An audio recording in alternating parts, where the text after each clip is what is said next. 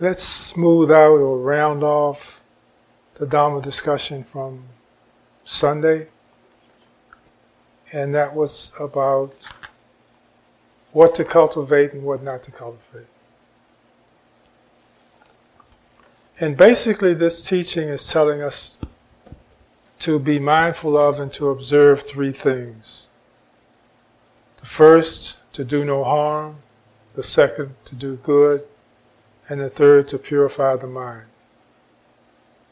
This is the essence or the meat of the teaching, of the Dhamma. To do no harm, to do good, and to purify the mind. Now, what is apparent to me is that there are a lot of people who are looking for an exemption. The teachings are absolute that we should do no harm. But there is this human inquiry that says, well, but what if it's this? Or what if this is happening? Am I licensed to do violence? And I think that there was the use of agrarian analogies for a purpose, for a reason. So the first word is cultivate. We think about that in farming, cultivation, planting stuff, making things grow, making things manifest. And in Christian theology, they have the analogy of reaping and sowing, sowing and reaping. And I think these analogies were intentionally designed to correct our path, to enforce the path that we trod on and we practice on, so that we don't waver, so that we understand the law. You know, what is the law? What is the governing energy that this practice is trying to help us to understand? And in my opinion,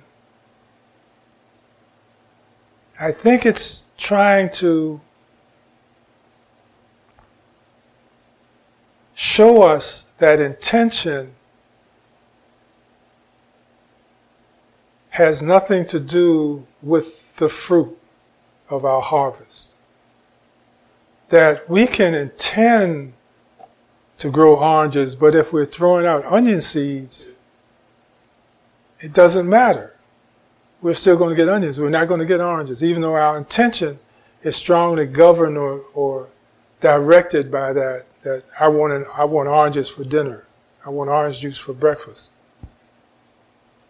And so it's asking us to look at what it is we sow, so that we will have no expectation that what we sow and what we reap will be different. That there is a direct correlation between the seeds we put in the ground or in manifestation and the harvest, the fruits that we receive from that sowing. So in the simile of the soil,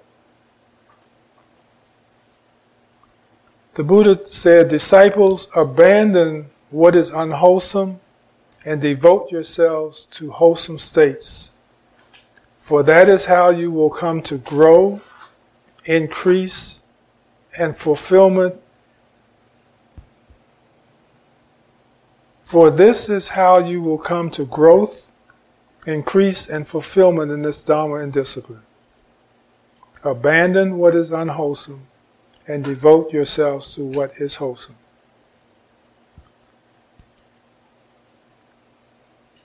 It says, you should train yourself this way.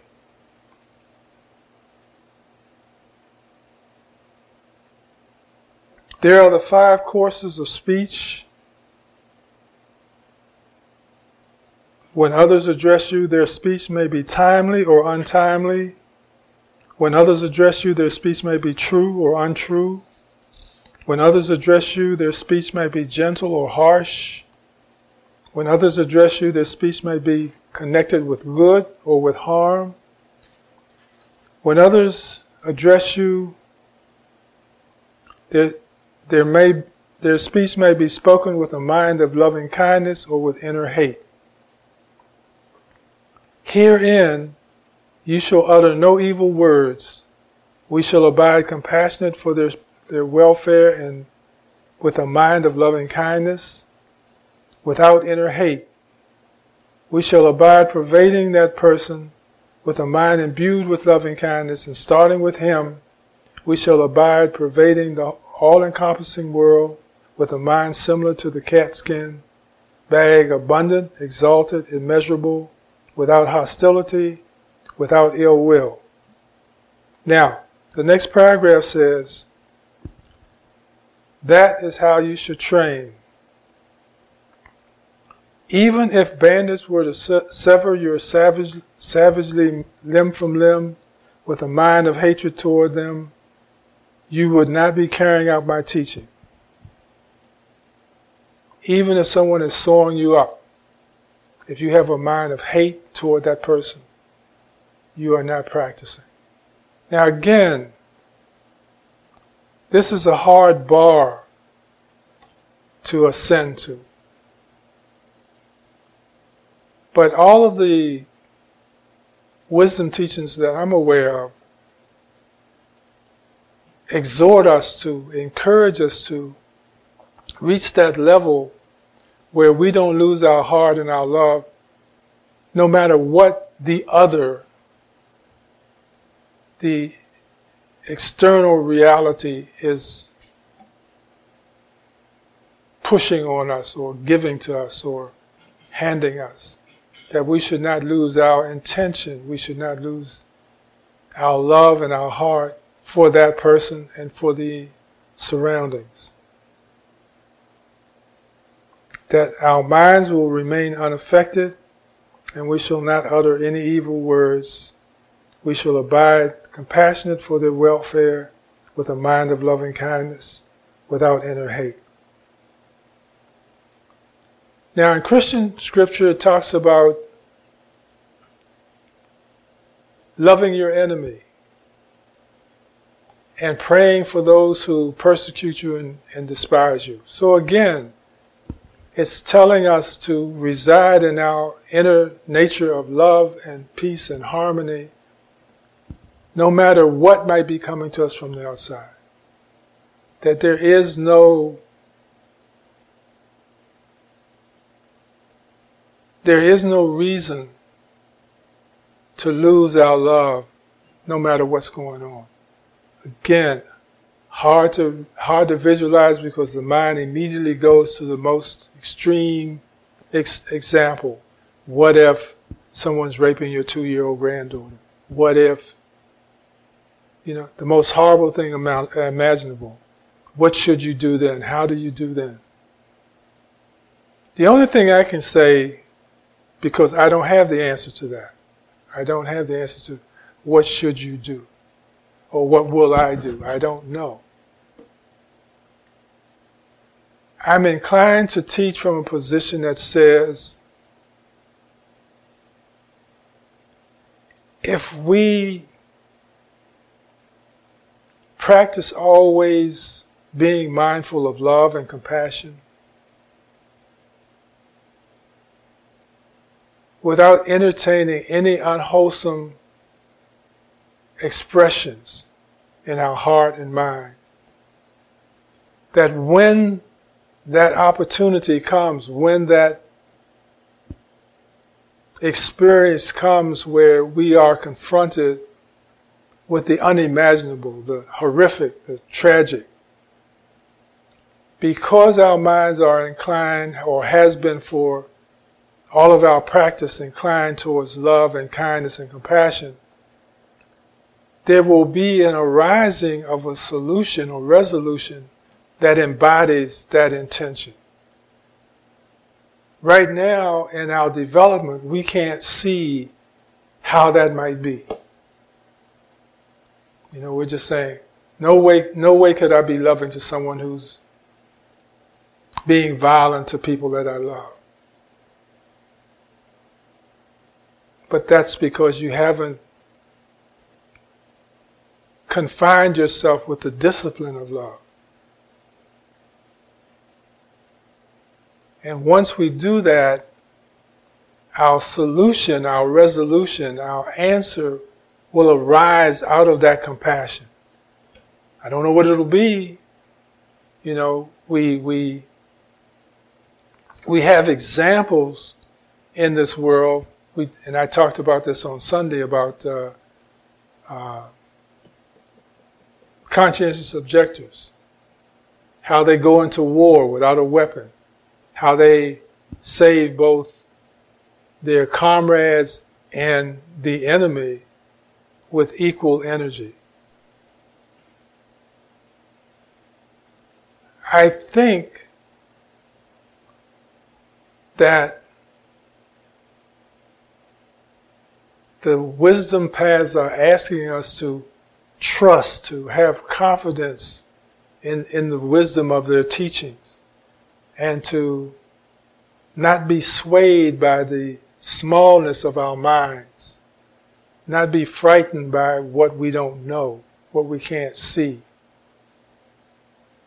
and to have the confidence that at the moment of that experience, at the beginning of that experience, there will be an arising of just the right thing to do. Just the right thing to do. Again, I don't know what that right thing is. Whether it would be the person who says, let them go and take me. I don't know. But what I do know is that we have been given an example of people who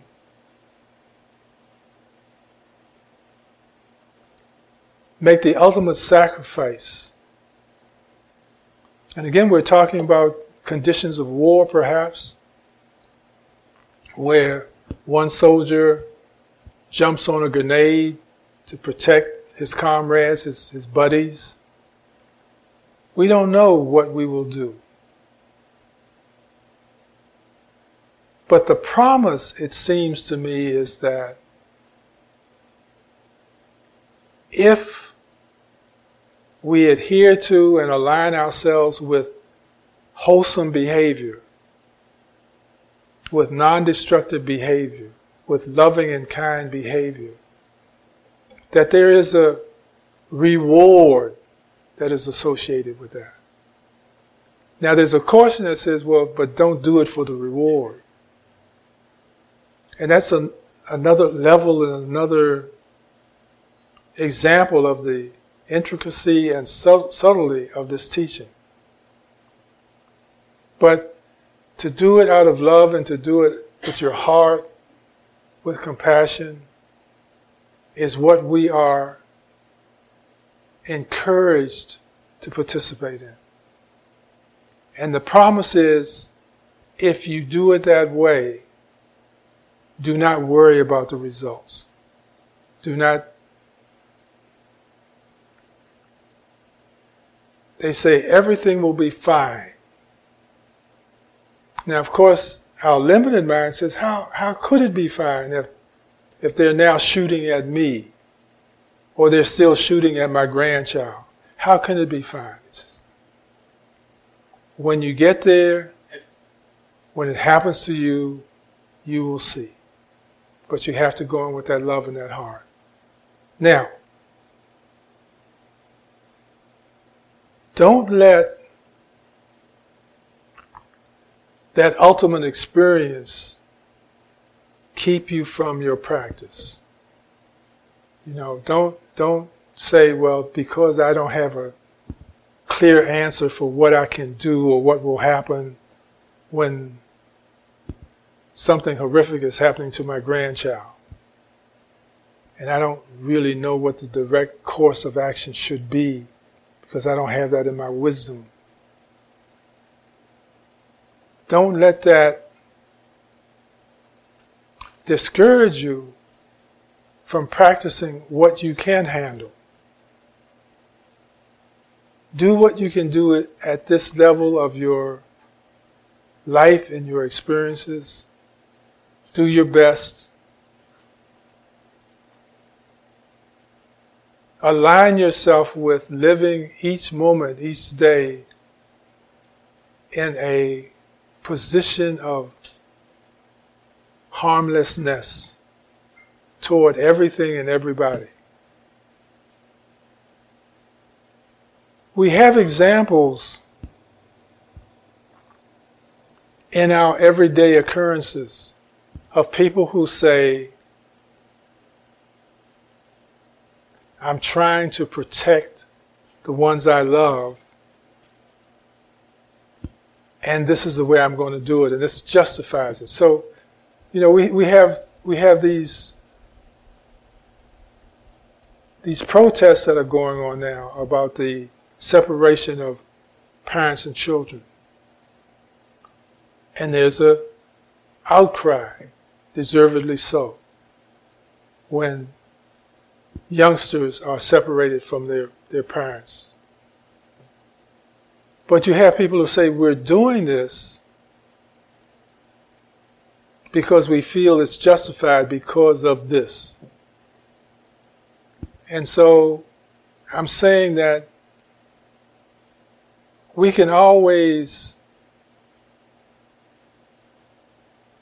excuse ourselves. We can always find reasons not to align ourselves with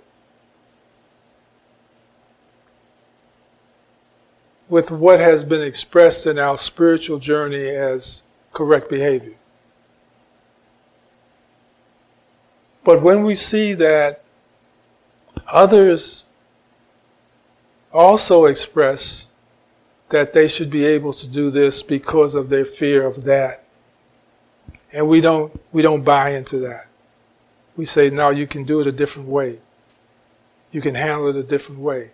Well, if you can point that out to those who are of a different political persuasion or different spiritual persuasion or different culture, then you must realize that you should also point your finger at yourself when it tells you that, well, in this case, I have an exempted reason for doing something outside of my practice. Do you understand what I'm sharing? We are here to not police others. We are here to do our best to do the right thing, not at the right time, but all the time, in spite of what might be going on around us. And we certainly let the other guy know when they're not acting appropriately. So it is our responsibility also to let us know when we're not acting appropriately. That we must have as much faith, in our journey, in our practice. And if it doesn't give you that inspiration, then find one that does, whatever that might be. But it's important, again, going back to that very basic analogy of sowing and reaping. What you put into the ground, the seeds you cast, are what is going to be your harvest. No amount of wishing, praying, intention is going to make it any difference. If you put hate into the ground, you're going to grow hate. Intolerance in the ground, there's going to be intolerance. No matter what your intention is, no matter what. So I hope that my talk will touch something inside of you that will inspire you to arise to your greatest good. That's my hope. That's my intention. Thank you for listening. Are there any questions or comments? Thank you. Listening to you for the last few weeks about focusing inward, focusing on our perception, our experience, has been very, very, very helpful for me. Wonderful. It's a wonderful reminder that the only thing that we can control is our own reality. Through the transformation of perception, through a loving awareness, through patience, non-reactivity, non-judgment, compassion. I mean, you can go on and on and on. And it's helped me greatly in just many ways in my own life. So thank you for the reminder. Thank you for sharing. Appreciate it. Let's get to our practice then, in this moment. The understanding that nothing occurs without us not having a thought about it. That our construction of an event in reality starts with the thought that I should do this or I should do that. And so the practice says then that's where we should start our investigation. We shouldn't wait until it comes out here where I'm slapping you or snatching your children away from you or harming you or killing you. But it starts with me having an awareness of the presence of a mental suggestion, which we call thought. And the ability to examine that thought as to its worthiness. But also what we learn is that is the initial part of the practice, the initial part of the work. But then we find that the more we think about a thing, the more we think about a thing. So if I start practicing thinking good thoughts, happy thoughts about myself and others, then I will be inclined to think good thoughts and happy thoughts about myself and others more often than I do now. So it's about looking at the mental landscape, finding the things embedded in my mental landscape that's unwholesome, abandoning those.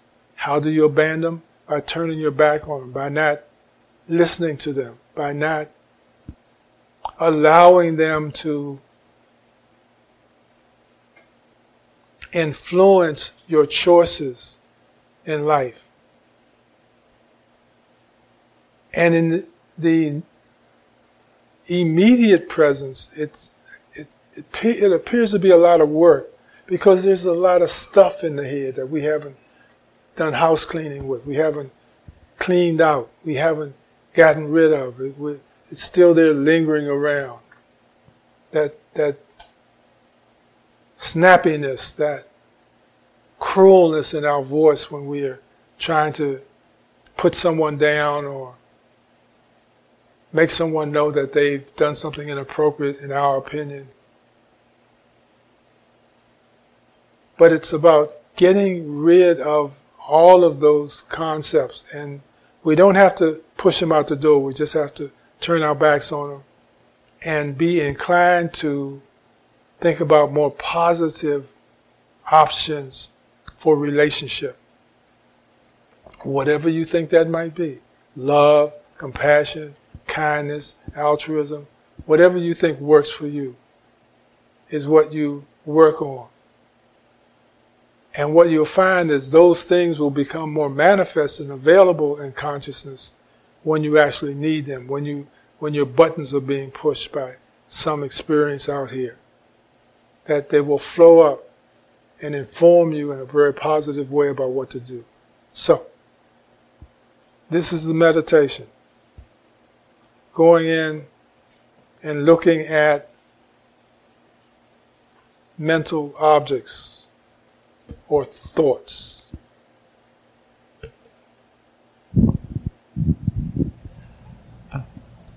Before I meditate, I was wondering if you could help me. I'd like to have contact with real, genuine optimism.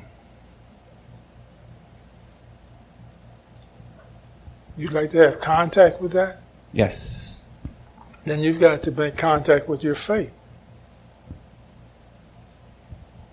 Your optimism, your energy, mm-hmm. is created by the confidence you have in what you're doing. In other words, I know this will work for me. And if you don't have that confidence, ask yourself why. Mm-hmm. Ask yourself, are you absorbed in your practice? Or is it just something you do on a Tuesday or a Thursday or a Sunday?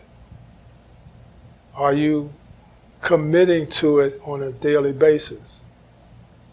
Are you reflecting on your experiences to see the differences in them since you've started applying your practice to your reality? That's the only way you'll know. Okay. By actively inviting your practice into your life. Otherwise, it's just, well, I think this might work if I come to this emergency.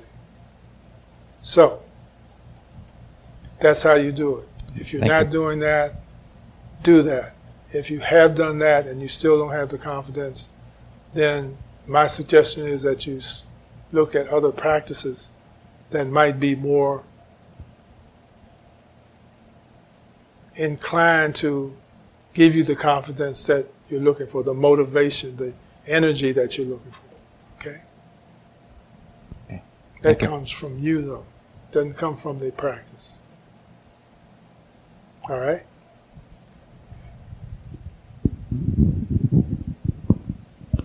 David? Something that I've been practicing for a while, not consistently, but pretty regularly, is beginning my meditations with a metta practice. Mm-hmm. And so starting with, the different levels of myself first, then somebody that's a benefactor, and then moving into someone that I don't know very well, like maybe someone at the grocery mm-hmm. store, and then someone that I love, and then someone, the last place is to look at someone that I have aversion towards. Right. And so what I've learned so far, at some point I'll probably make up my own words, but the words that are helpful for me are, may you be safe. May you be protected. May you be happy. May you be at ease. And may you be free. And then extending those thoughts on those different levels, beginning with myself.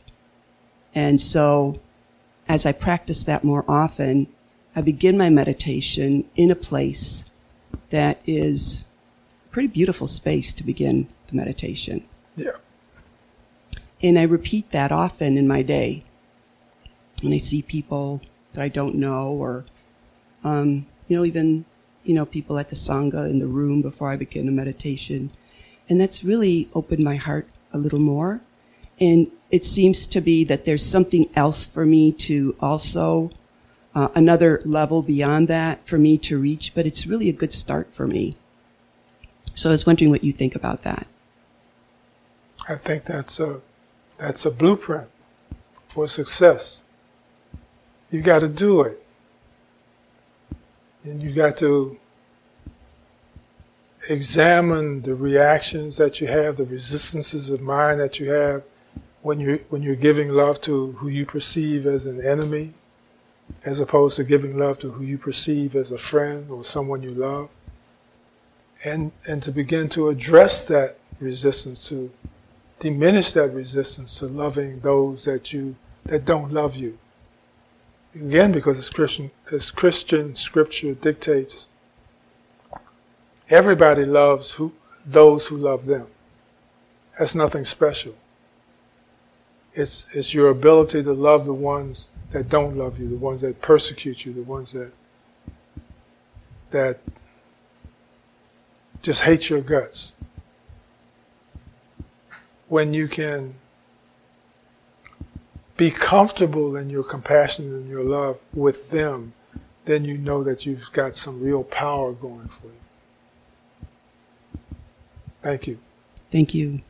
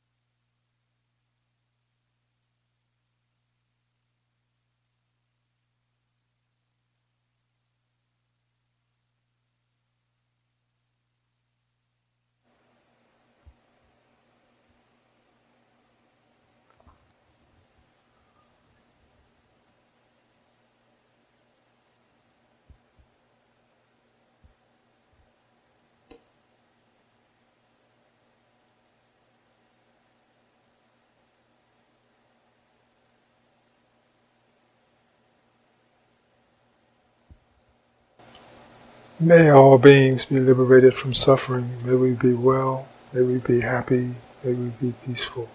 Thank you so much. I'll see you soon. Thank you for listening. To learn how you can support the teachers and Dharma Seed, please visit dharmaseed.org/donate.